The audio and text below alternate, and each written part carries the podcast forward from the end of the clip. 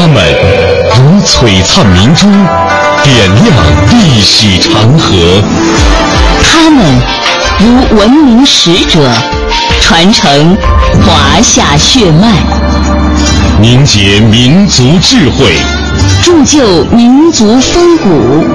请收听《香港之声》中华人物。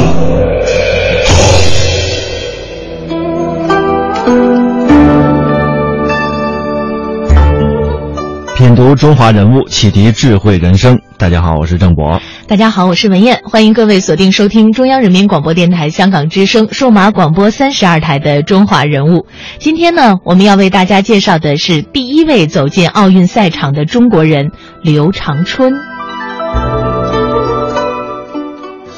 刘长春，田径运动员，一九零九年十一月出生于辽宁大连河口。今天的甘井子区灵水镇河口村，九岁丧母，十岁时全家迁往沙河口小刘家屯。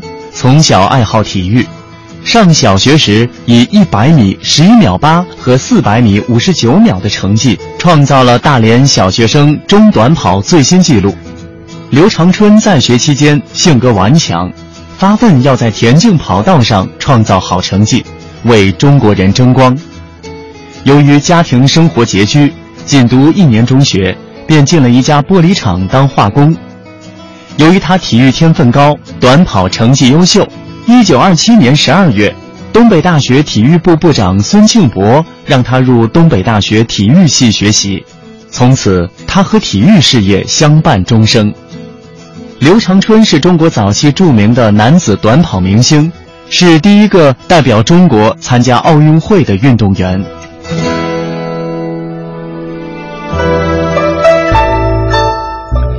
第一个代表中国参加奥运会的运动员。那么说到刘长春呢，我们总是会说是他一个人代表中国参加了奥运会。那么接下来的时间，我们将要听到的呢，是一段描写刘长春第一次代表中国参加奥运会经历的一段电影的片段，叫《一个人的奥林匹克》。其实现在我们说到奥运会呢，我们很难想象当年一个人走上赛场是一个什么样的场景。现在的中国队，你看每次参加奥林匹克运动会都是，呃，最少有数百人啊，是何等的自信和光荣。但是呢，当中国体育先驱刘长春当年自己走上赛场的时候，他就不再是一个人，而是在那个年代多灾多难的祖国。你说这是全世界的奥林匹克。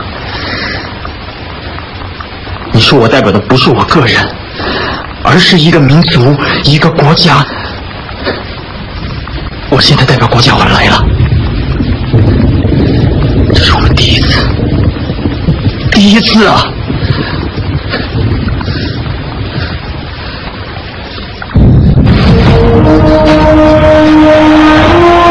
一九三二年七月三十一日，美国洛杉矶。第十届奥林匹克运动会男子一百米短跑的预赛赛场，起跑线前，在那些高大魁梧的欧美运动员的中间，突然出现了一个身材矮小、肤色黝黑的中国选手，吸引了众人好奇的目光。他就是第一位走进奥运赛场的中国人，也是代表当时四亿中国人单刀赴会的刘长春。当时，中国第一次派出了由三人组成的代表团参加奥运会，而运动员仅仅刘长春一个人。当发令枪响，发令枪响了之后啊，仅仅十一秒钟之后，这个陌生的中国青年便被淘汰出局了。在六名参赛者当中，他只取得了第五名的成绩，但是历史却将这瞬间永久的铭刻了下来。那么，在此后的漫长岁月当中，只要回顾中国参加奥运会的艰辛历程，便一定会提及这个名字——刘长春。其实呢，刘长春在当时的体育成绩也已经非常好了。我们接下来呢，来了解一下他当时的体育成绩。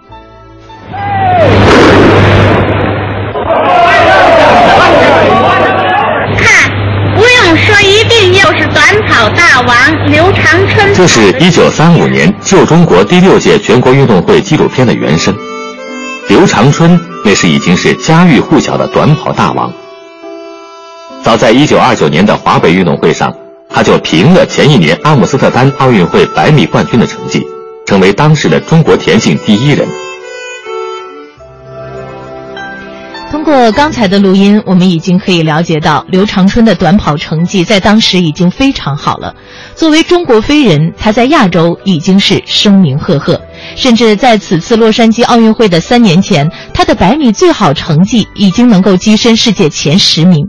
没有想到这一次却输得如此惨烈，究竟是什么让他背上了沉重的负担，拖慢了他那飞快的脚步呢？人物穿越时空，人生启迪智慧，人文润泽心灵，人性彰显力量。香港之声，中华人物，为你细数那些被历史记住的名字。奥运。对于刘长春来说，应该是一个非常曲折的过程。当时的政治背景是，日本为了摆脱伪满傀儡政府的孤立的境地，就想借奥运会使得世界各国来承认伪满洲国的存在。刘长春此时就成为了他们的一个目标。那是一九三二年的二月。伪满洲国各个报纸纷纷刊登了所谓刘长春将代表满洲国出席第十届奥运会的这样一个消息。当时日本呢还代替满洲国傀儡政府向奥运会申报刘长春等出席奥运会的名单。这个消息一传开，全国哗然，民众啊无不义愤填膺来抗议这个席卷。当时这个抗议的热潮应该说是席卷到了全国。那么，在一九三二年这一年，刘长春在报纸上也发表了正式的声明，说伪报所传纯属虚构谎言，我的良心尚在，热血流淌，岂能忘掉中国而为傀儡、伪国做牛马？就这样，在第十届奥运会的开幕式上，一位中国运动员高举着中国国旗阔步而行，虽显悲壮，但他有力的步伐牵动了全世界的目光。作为中国奥运第一人，刘长春的身上有着太多传奇的故事。有人说他一出生就善于奔跑，也有人说他敢跟奔腾的骏马一拼高下。刘长春出生在大连一个寻常人家。当时童年的时期，艰苦的生活条件就练就了他优秀的体育素质。由于家境比较贫穷，当时刘长春十岁的时候才开始读小学。当时呢，学校离家有十多里路，为了节省鞋子，刘长春这一出家门就把这鞋啊脱掉了，光着脚跑步上学。到了学校门口，再把这鞋穿上。这天长日久，刘长春就是越跑越快。在小学的时候，便以一百米十一秒八和四百米五十九秒的成绩，打破了大连市，呃，当时的小学生中短跑的一个记录，成为当时远近闻名的飞毛腿。但是，一次偶然的机会，刘长春就进入到了张学良将军的视野当中。一次偶然的机会，张学良的弟弟张学明发现了跑得飞快的刘长春，于是，张学明向东北大学极力推荐刘长春。并将自己的发现告诉了一直重视体育的张学良。很快，东北大学决定破格录取只念到初一的刘长春。张学良出任东北大学校长不久，捐资二十四万元，修建了一座全国乃至远东规模最大的古罗马马蹄形的体育场——汉青体育场。这是中国第一个新式体育场。这也成为刘长春充分展现神速奔跑能力的绝佳舞台。一九二九年十月二十日，三国运动会在刚刚建成的汉兴体育场举行。来自德国和日本的选手都是参加过奥运会的名将。在这场高手的较量中，刘长春与德国名将燕鲁特拉比尔同时撞线，成绩为十秒六。但是由于当时的技术原因，成绩没能保留下来。但十秒六的成绩究竟代表了什么呢？在这前一年的一九二八年，第九届阿姆斯特丹奥运会的百米冠军成绩是十秒八，刘长春比这个成绩快了零点二秒，这不能不说是个奇迹，让整个中华体育界兴奋异常。联想到现在中国百米成绩和世界水平的差距，我们自豪且兴奋于刘长春能够在八十多年前和世界水平并驾齐驱。看到刘长春为可造之才，张学良特地请了德国教练布启专门训练刘长春。布启曾夺得奥运会五千米长跑冠军，跑步姿势漂亮，技术好。刘长春的跑法是多年来自己形成的踏步式跑法，低头上体收腹缩胸，摆臂紧张，影响了速度的发挥。而不起的摆动式专业科学的训练跑法，带给刘长春新的飞跃。随后，在一九三零年在杭州举行的全国运动会上，刘长春接连夺得一百米、二百米和四百米三个单项冠军。为了褒奖他所取得的成绩，身为大会东道主的杭州市政当局，特地将当地一条道路命名为“长春路”。但是，刘长春的短跑生涯却随着东北时局的急转直下戛然终止。一九三一年九月十八日深夜，日本关东军在沈阳北郊的柳条湖附近炮轰东北军驻地。并攻入北大营，东北大地一夜之间山河变色。张学良以东北大学校长的身份发出指示，时局危急，立即停课迁校，疏散入关。此时，刘长春的德国教练布起也因为战争被迫回国，刘长春也中断了学习，否则他的成绩将会更加不可限量。人物穿越时空，人生启迪智慧，人文润泽心灵，人性彰显力量。香港之声，中华人物，为你细数那些被历史记住的名字。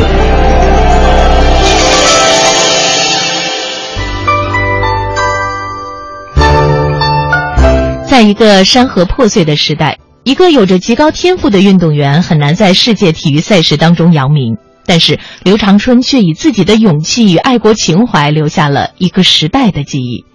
一九三七年，刘长春因为伤病终结了自己的竞赛生涯。一九四九年，新中国诞生，他以体育教师的身份返回到了体育场。这以后的二十多年，刘长春一直在大连任教。他的主要工作是在大连理工大学简陋的操场上训练一批由他在当地亲自挑选的少年田径选手。在多年的教学生涯当中，他一贯严于律己，坚持求实精神，重视加强体育基本功训练和示范动作规格化，倡导启发式教学。他说：“一个学生，一个运动员，只有吃大苦，有拼劲儿，将来才能够有大成就。”在操场的东北角，跑道尽头是一间不起眼的体育器材出借室。人们每天啊都会看到一位黑瘦的老者独自坐在一个小板凳上，尽管他的背已经驼得很厉害了，腿脚呢却仍很利索。他的性格似乎有些孤僻，很少与人有着言语之间的交流，通常只是默默地坐在那里，仔细地打量着从他面前飞奔而过的年轻身影。这或许会让他恍惚地回忆起当年那个在半山坡上奔跑的兔子腿。有的时候呢，他还会从怀里掏出一块秒表，操场上所有的少年的跑步成绩，他都会格外认真地记录下来。看到那些跑得特别快的孩子，他的脸上偶尔会露出难得的微笑，并且小声地称赞上几句。他仍然保持着每天晨跑锻炼的习惯，似乎只有在奔跑时，他的心灵才会得到片刻的释放。一九七九年十一月，中国正式恢复了在国际奥委会的合法席位。此后，刘长春曾经担任中国奥委会副主席、中华全国体育总会常委等等的职位。一九八二年岁末的一天，年迈的刘长春独自坐在家中，神色凝重地望着窗外寂寥的天空。他得知，一九八三年中国即将在上海举办第五届全运会，一九八四年中国将正式参加在洛杉矶举行的第二十三届奥运会。他若有所思地对家人喃喃低语：“你们说，我能去看看吗？”刘长春啊，从未向任何人提出过想要重返洛杉矶奥运会的只言片语。他说的去看看，是指的是上海的全运会，但是家里人能够听得懂他内心的渴望，那就是他当年，他正是从上海出发前往洛杉矶的，也就是从那一刻起，他迈出了中国人的第一步奥运征程。但是刘长春没能再去上海，那是一九八三年三月的中旬，他在一次晨跑当中突然感觉到身体不太舒服，当天就被送往了医院。三月二十五号，他在病床上辞别人世，享年七十三岁。他在临终前也没有留下任何的遗言。大连理工大学在校园里为刘长春树立了一尊铜像。铜像的基座上有中国体育界老前辈荣高堂亲笔题写的“体育先驱刘长春教授”九个大字。当然，这也是人们对于刘长春一生的高度评价。事后，人们得知刘长春的名字已经被列入1984年中国奥运代表团的名单。一年零四个月之后，中国重返奥运会。一九八四年七月二十九日，洛杉矶，射击运动员徐海峰夺得了中国人在奥运历史上的第一枚金牌。这是怎样的巧合呀？五十二年前，也是七月二十九日，也是在洛杉矶，一个中国人代表自己的民族，第一次站在了奥林匹克的五环之下。一张天下最美的脸。没有人不留恋你的容颜，你明亮眼睛牵引着我，让我守在梦想，眺望未来。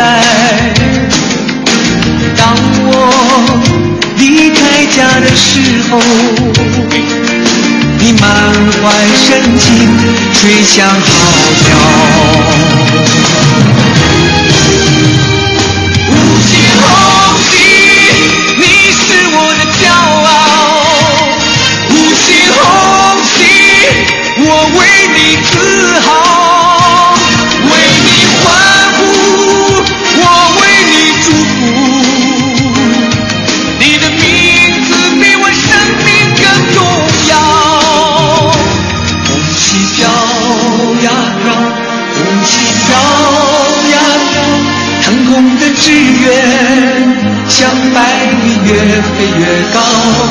红旗飘呀飘。红旗飘呀飘，年轻的心不会衰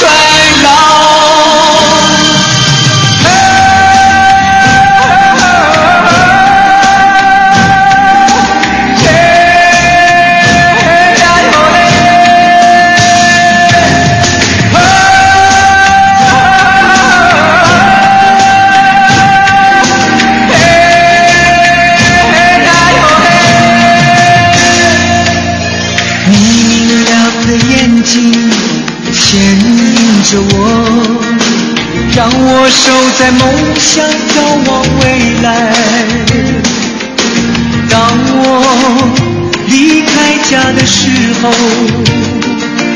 你满怀深情吹响号角。五星红旗，你是我的骄傲。五星红旗，我为你自豪。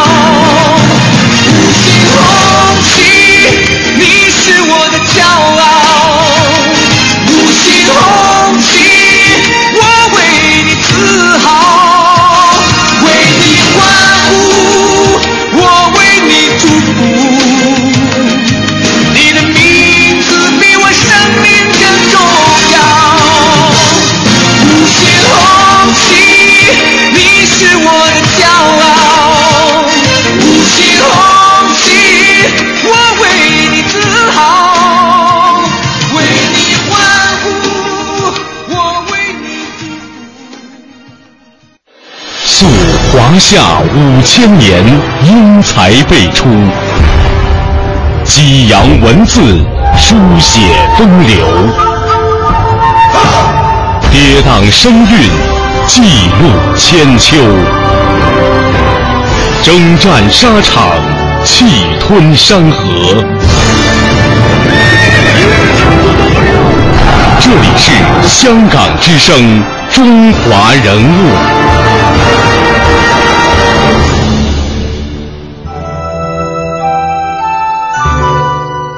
刘长春的儿子，也是中国工程院的院士刘洪亮这样回忆父亲：当1981年中国女排夺得世界冠军的时候，父亲泪流满面，彻夜难眠。父亲有两个心愿。一是中国人能在奥运会上夺得金奖，让中国的国旗国歌通过奥林匹克的运动场传向全世界；二是中国有朝一日能举办奥运会。而今天这两个心愿都得到了实现。刘洪亮本人也担当了当年2008年北京奥运会希腊的火炬手。当他接受采访的时候说：“父亲的梦终于圆了。”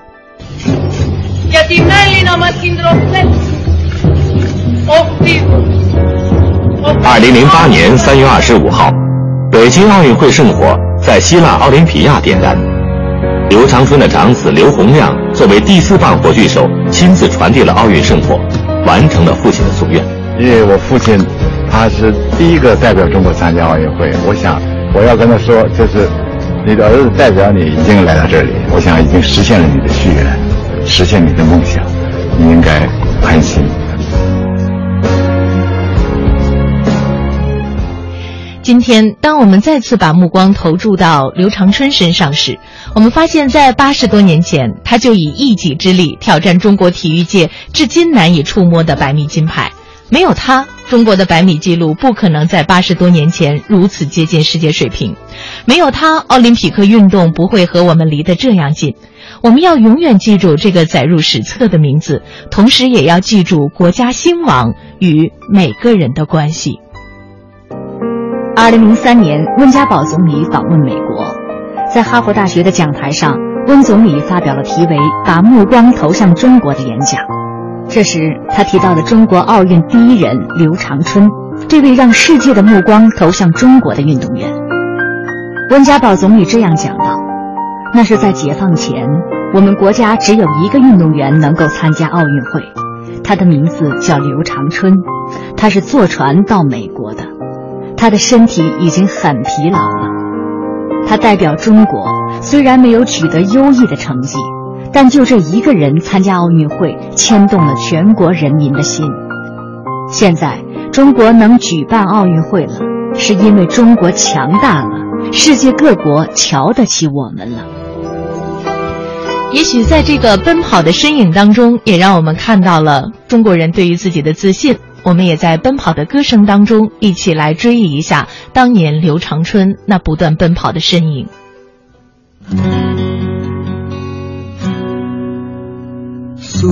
度其实慢，心情是自由自在，希望终点是爱琴海，全力奔跑，梦在彼岸。